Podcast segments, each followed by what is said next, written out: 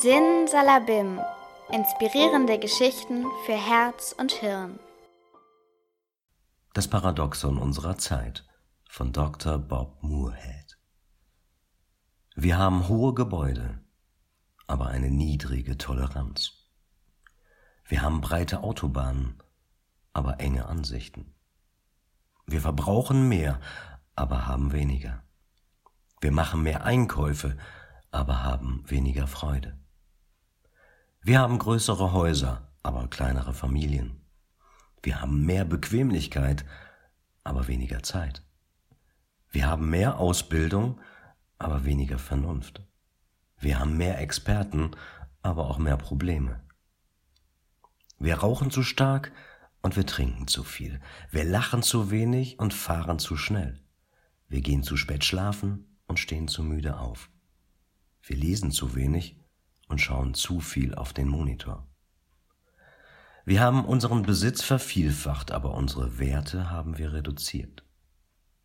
Wir sprechen zu viel, wir lieben zu selten und wir hassen zu oft. Wir haben dem Leben Jahre hinzugefügt, aber nicht den Jahren Leben.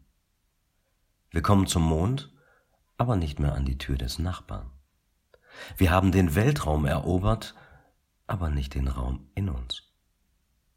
Wir machen größere Dinge, aber keine besseren.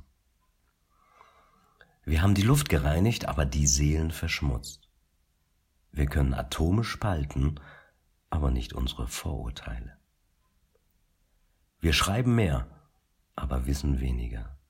Wir planen mehr, aber erreichen weniger.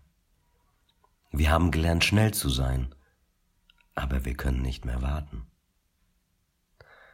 Es ist die Zeit des schnellen Essens und der schlechten Verdauung, die Zeit der großen Männer und der kleinkarierten Seelen, die Zeit der leichten Profite und der schwierigen Beziehungen.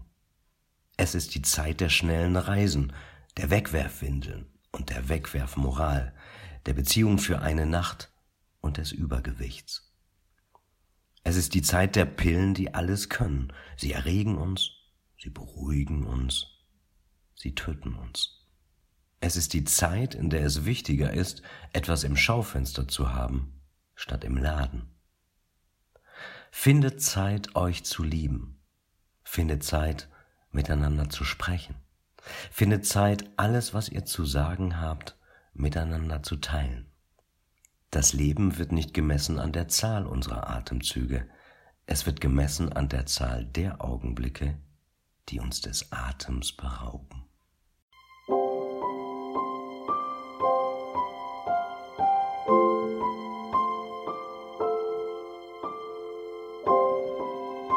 Weitere inspirierende Geschichten finden Sie auf podcast.de unter Sin Salabim.